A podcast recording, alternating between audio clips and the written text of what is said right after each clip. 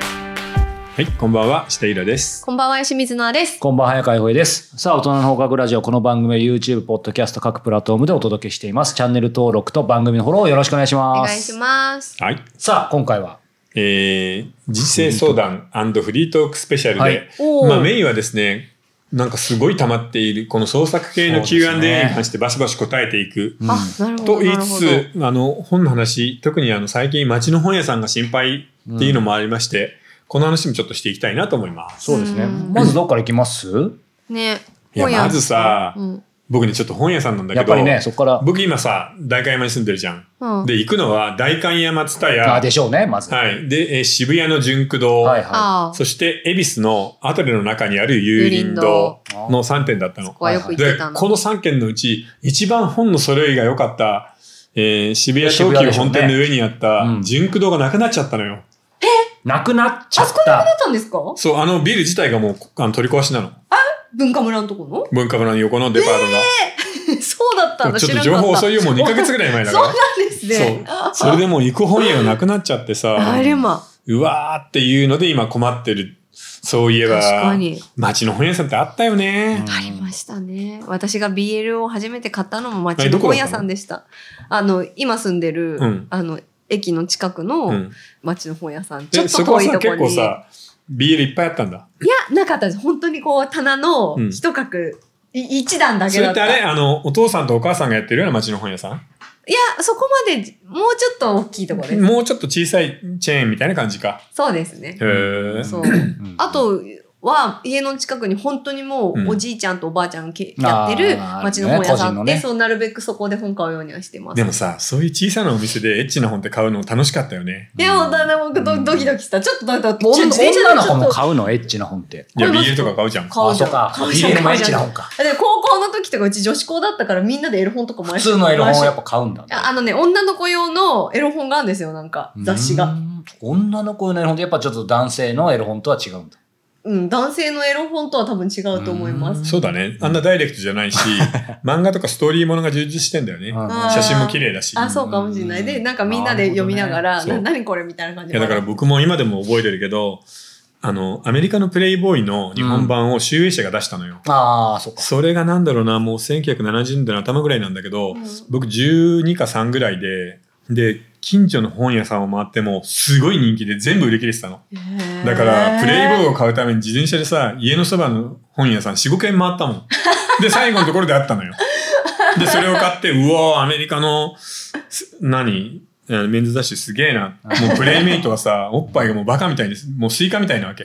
あで、ーそうかと思うと、ちゃんといい記事は、ノーマン・メイラーかなんかのインタビューとかも載ってるのあちょっとジャーナリスティックですもんね。ううんん。ちょっとレベル高いの。ううんんあそうなんだ懐かしい。でも本当なんか、エロい本とか買うのは、街の本屋最高だよね。うんだから本屋さんとやっぱり思い出って紐づいてますよね、うん僕らの世代は必ずね。いろ青ね君春だと何横浜になるわけいやいや、もうその住んでた東東戸塚で駅前にやっぱりそれこそ有林堂、なくなっちゃったんですけど、え、ゆりん堂はもうなくなっちゃったんだ。有林堂が本社というかうん本社の営業機能とともに当然店舗もできて、ああ、やったと思ったらなくなっちゃったんで、ちょっと復活してください、有林堂さんって感じなんですしてもらいたいよいね。や、してもらいたいんで。ジンク堂も渋谷でやってくんないかな。そううんもう一時でも駅前に3つ4つありましたよ。っていうか結構大きいとしとこだとそうでしたよね。そう。大きい町もそうだし、うん JR の駅、あるいは地下鉄の駅でもそうだけど、その駅のそばには必ず2軒か3軒あった。そうそうそうあーあそうったかもしんないなぁで、そういうところでなんか漫画買ったり、文庫本買ったり、あの、エッチな本を探したりするのって本当楽しかったよね。でも今そう考えるとあんまりちょっと本質からずれちゃうかもしれない。結構 JR がうん今駅中に書店あるじゃないですか、うんミニ。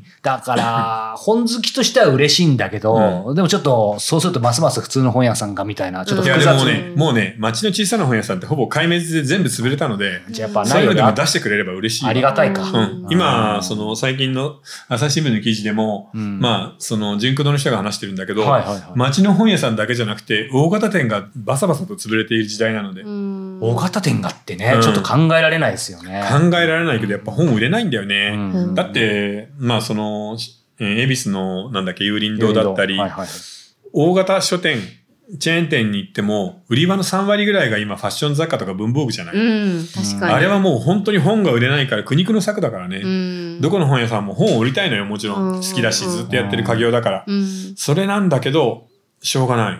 あね。だから本以外のところがファッション雑貨、文房具。で、利益率を上げないと本屋を続けられないってことなんだよね、単純に。そしてさらにその本自体も付録がファッション雑貨、文房具っていうのも増えてますしね。あるね。だって昔さ、あー。痩せるさ、ベルトとかあーいっさ、ぱいありますよね。あちっちゃいフライパンとかついてたじゃん。今もあるあるあるあある。れ戦うと思わなかったよな。うん、ダイエットベルトと本が戦うんだ。うんうどすんだよっていうね確かにねなんかその件で、うんイラさん、早川さん、ノアさん、こんにちは、はいイラさんがよく本が売れない本を買ってくださいと言われていますが、これは買う方だけではなく、売る方の問題も大きいと思います。うん私はこの数年でターミナル駅付近ではない都内の3カ所に住んだのですがう、んすべて下記のような、えー過程をたどります。うん駅前に個人経営の本屋さんが数軒ある。書籍、CD、ゲームなどを販売する大型チェーン店ができる。個人経営の本屋さんが全部潰れる。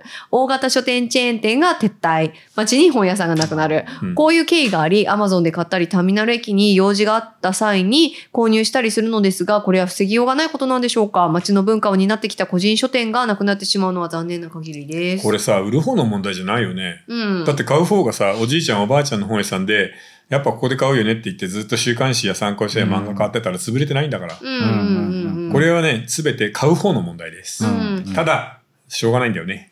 うんえ、これどういうことなんですかその、大型チェーン店がなんで撤退していっちゃうのやっぱり売れないから売れないからそうあうーん、だから本屋さんで本を買うっていう習慣がもうほぼなくなりつつあるのうん、そうですね。確かにね。だからよほど好きな人以外は本屋さんには行かないっていう形に今なっちゃったんだよね、えでも本屋さんって最高の遊び場そうじゃなかったですかそうなんかってい。うかもう果てしなく時間潰せた、ねですよね僕。さあのー高校が錦糸町にあったんだけど、うん錦糸町の、えー駅ビルの中にいっぱいでっかい本屋さんがあるのよそこで土曜日の午後お昼から夕方までかけて上下巻とか読んでたもん立ったま ま4時間とかそれは強で い。上下巻読んだ後で別な本一冊買って帰るっていううん、あ、ちゃんと買って帰るんですね。うん、だってその頃文庫本を買うのが一番の楽しみだったまあこれで も、なんかビジネスしてる立場すると、やっぱりその利ザや利益率っていうことを考えるとね、まあ今の話じゃないですけど、長時間みんな時間潰して、まあ買ってくれるけど、そうでなくても単価低いし、単価低いよあと書店出かければ出かけるほどそのスペースのね、うん。はあの、家賃うんいはい。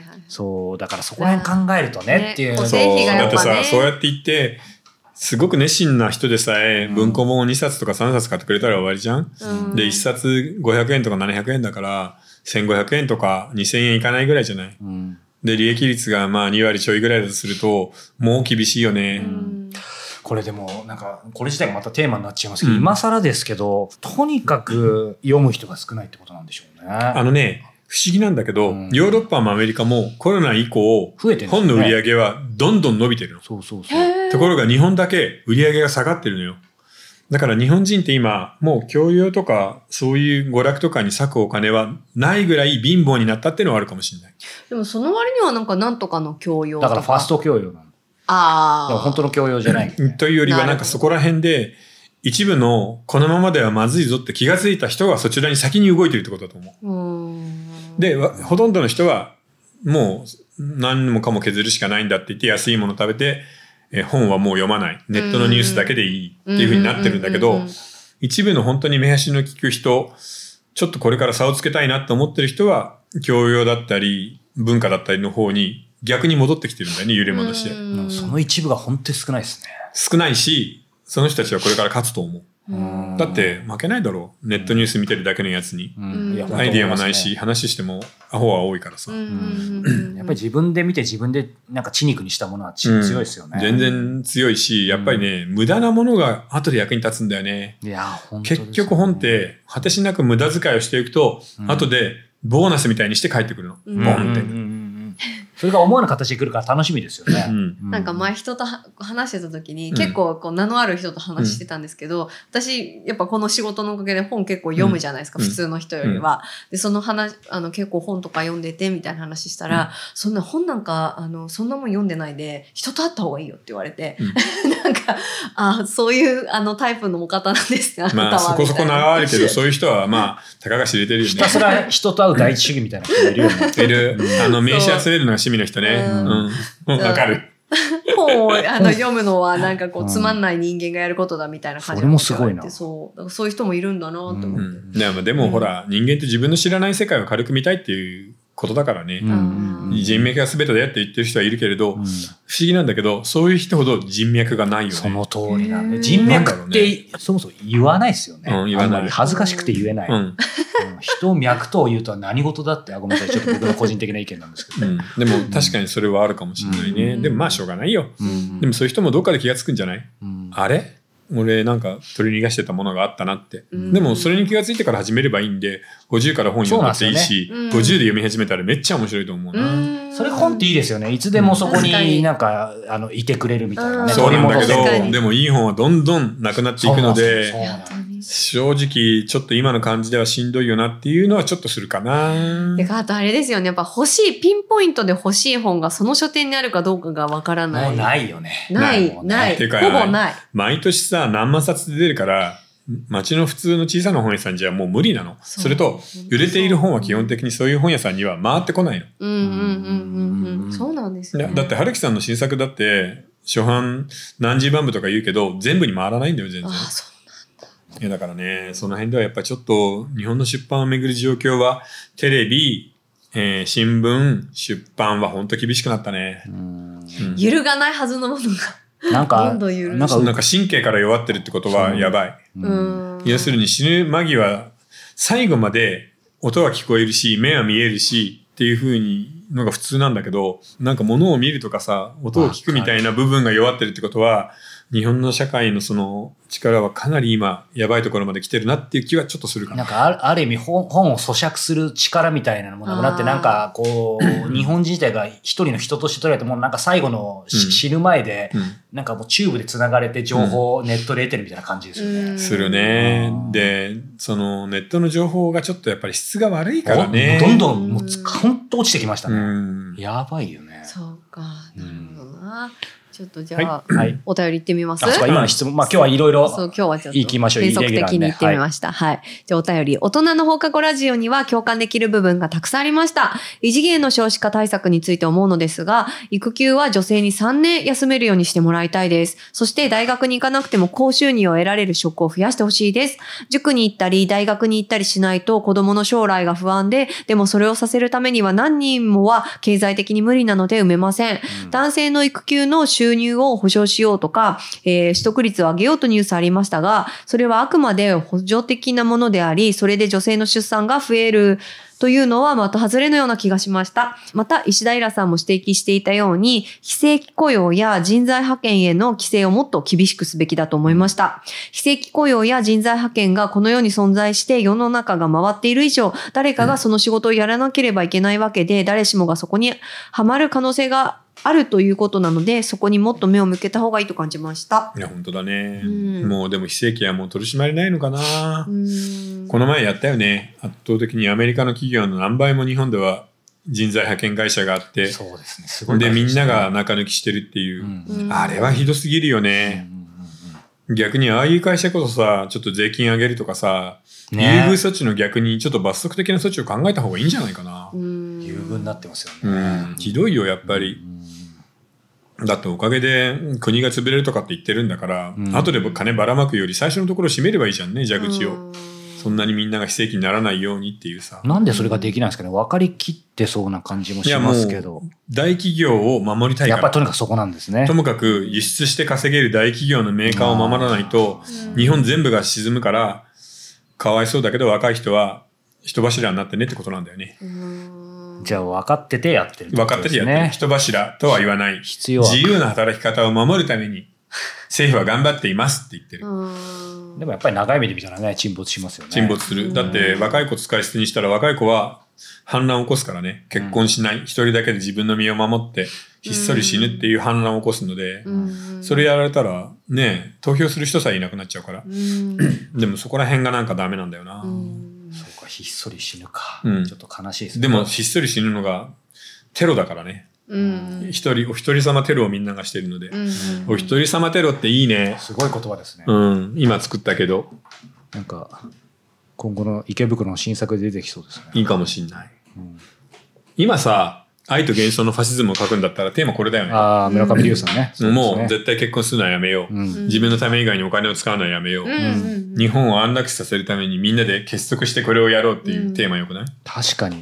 それこそでも今ね、やってるあの、さっきも話してましたけど、ほら、アメリカ、アメリカは銃社会だから、うん本当のテロになりますけど、日本は銃社会じゃないからお一人様テロってことですね。うんいいな。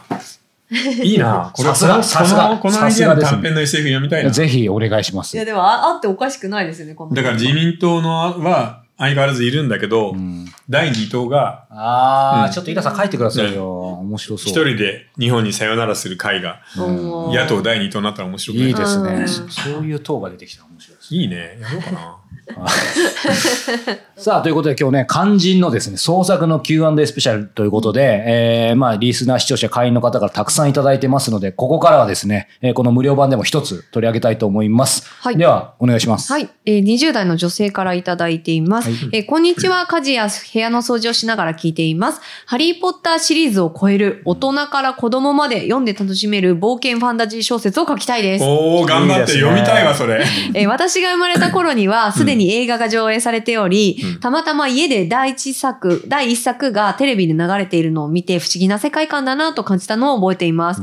11から12歳頃に第1作、第3作を読み、現実の嫌なことや辛いことを忘れるくらい面白かったです。その後、えー誕生日プレゼントに第4作を買ってもらい、最終作まで読みました。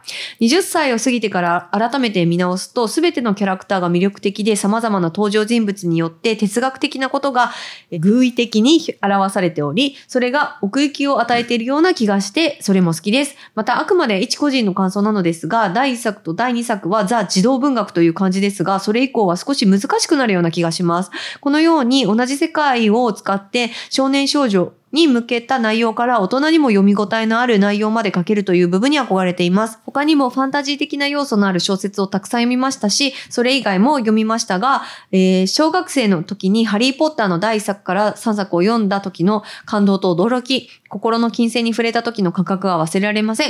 映画より本の方が5倍ぐらい面白いです。何かアドバイスいただきたいです。えどういうことい書きたいんだよ ね。か書くためのアドバイス欲しいってことかな。うん。あのー僕思うんだけど、多分、それを剣と魔法でやんない方がいいかもね。ああ。ほう日本のなんか風土にうまく落とし込む。だから、鬼太郎の妖怪学校みたいな世界に展開した方が、確か日に。本ではいいんじゃないかな。剣と魔法だと、まあ、それこそハリー・ポッターもあるし。うん、いらないからね、同じのは。うんうんなので、そこら辺でどういう味付けをしてああ、確かに。やっていくのか、魔法学校の代わりに何を作るのかっていなう、んでしょうねそこの設定が大事なんじゃないかな。今 私あの読んでる、んあ読んでるじゃないごめんなさい見てるアニメがあって今今作やってるんですけど、マッシュルっていうあ、マッシュルね。うんギャグアニメなんですけど、面あ白れいねもうもろにハリー・ポッターですよねパクリですよね、あれそう。でも、これの設定の素晴らしいところは、魔法だけが万能の国うんでそう、そう一切魔法を使えない男の子が主人公なの。うんいいですね。で、その代わり、そう超人的なマッスルの人なの で、超人的なパワーとスピードを持っているっていう設定なのそよ。うそうそう結構面白いですよね、面白い。もなかうねな、かほぼハリーポッターパクリのとこいっぱいあるよ。 そうそうアニメもあとなんか遊戯王とか、うん結構アニメ他のアニメとかもパクってて、結構面白いんですけどシリアスなシーンとかもあったりして、見応えありますそようねだね。だからアドバイスとしてはね、うんどんな学校を作るのかが結構一番決め手かもしれない。確かだにからキャラクターを、ね、あの自分の大好きなキャラクターを何か考える上で、あとはその設定となる学校の、うんがなんか決め手かな。ねうんどういうあと人物というか癖のある人物を作っていくのかそうだね。あとは悪かな。あああー大事で、はっきり言って、日本のファンタジーを書いている人のほとんど全てなんですけど、悪の設定がめちゃめちゃ弱い。あなんか悪書くのがあんまり日本人ってあれなうんでますくかなねい。。そあれうは、ん権威主義の国じゃないから。うんんやっぱ中国とかロシアの人は悪を書くのうまいのよ。へーなぜなら、毎日悪を見ているから。そうか、今一瞬、隣り合わせイラさんが日本は権威主義の国じゃないって言った瞬間、いや、そんなことないかなと思ったけど、確かに中国、ロシアとか比べ全る然比較にならない。ねえ超強烈な悪を書くじゃん。と、全然違いますようねん。で、ボルデモートも強烈な悪なので、うんあれに被験する悪を日本の風土の展開で考えた上で、学園ものは何にするんだろうっていうふうに作っていくとなると、 ほら、あなたが言っているファンタジー学園ものがいかにハードルが高く難しいことかっていうのが分かってくるでしょ、うんでも、そんなの5年とか10年かけてゆっくり考えて仕込んでいけば超えられるので、それぐらいのつもりで頑張ってほしいかな。やっぱり時間かけるっていうのも大事ですね。うん本当にそれだけのもの作もるうんだ自、分の世界をがっちり作り上げた方がいいので、ハリー・ポッターもすごいできてるから。うんうんうん、なので、それぐらいの意気込みで頑張ってほしいかな。うんでも、日本的な風土で生かした方がいいとは思その方がね、まあ、あの、老若男女だけじゃなくて、まあ、本当にせ世界をこ超えられる可能性も逆にありう。ますよそね。うだね。僕もなんか一歩それ考えたことあるんだけどね。あそうなんですかへうーん。あの、要は、あの、事実改正じゃないけれど、うんある種の、ああ、そっか、あれえー学校だもん。悪霊だったり、土地神だったりうをん管理していくための裏警察みたいなああ、面白設い。定で。うん、で、そこですごい霊能はあるんだけど、うんその悪の存在に関しては、見たり感じたりできないっていう、今の時代のそのハンターみたいな人と、うん悪魔は見えるんだけど全く力がない男の子を組ませて、その二人で活躍していくっていう話。ああいいですうんね。やっぱなんかそういうのが必要ですね。そう、だからそういう設定を考えていくのが小説面白いんだよね。うんうんだから今のそこの見えるけれど力がないっていう子には量子力学のあれがあるじゃない観察者の理論が、うんうん人間が観察することによって現実のあり方は決まる、あーはいはいはないので世界を見定める目を持っている人が実は一番無能なんだけどその彼が一番強いっていう設定になるなああ面白ないでるすほどね。うん、うんあ、めっちゃもう一つできそうですあね、ーそれ量子力でね。学はちょっと面白いかもしれないですうんね。いやー、いいですね。設定考えるの楽しいですね。楽しいやっぱなのでそれを夢中になって考えて、はい。さらに夢中になって考えてどんどん世界を作った上で最初の一本目書いて、あーじゃあ焦らない方がいいで世すね。界書設くのも定ね。ね。もうだから2年か3年さ世界設定とキャラクター考えに作ってもいいんじゃない、うん。使っちゃって楽しみで確すかね。にぜひ焦らずね。うん、頑張ってほしいね。いや、はい読みたいわ、面白かったら。ねえ。はい。とはいいうことで今日はですね、もうこの質問皮切りにもう本当にたくさんね、もういただいてどんだけ待たせてんだっていう会員さんもたくさんいると思うので、この後、えー本編でたっぷり、えーお答えしていただきたいと思いますので、楽しみにしていてください。ということで続きは4通りのご視聴法がございます。YouTube メンバーシップ、えー Apple Podcast、ニコニコ動画、audiobook.jp、いずれかの方でご視聴ください。詳しくは概要欄をご覧ください。それでは後ほど。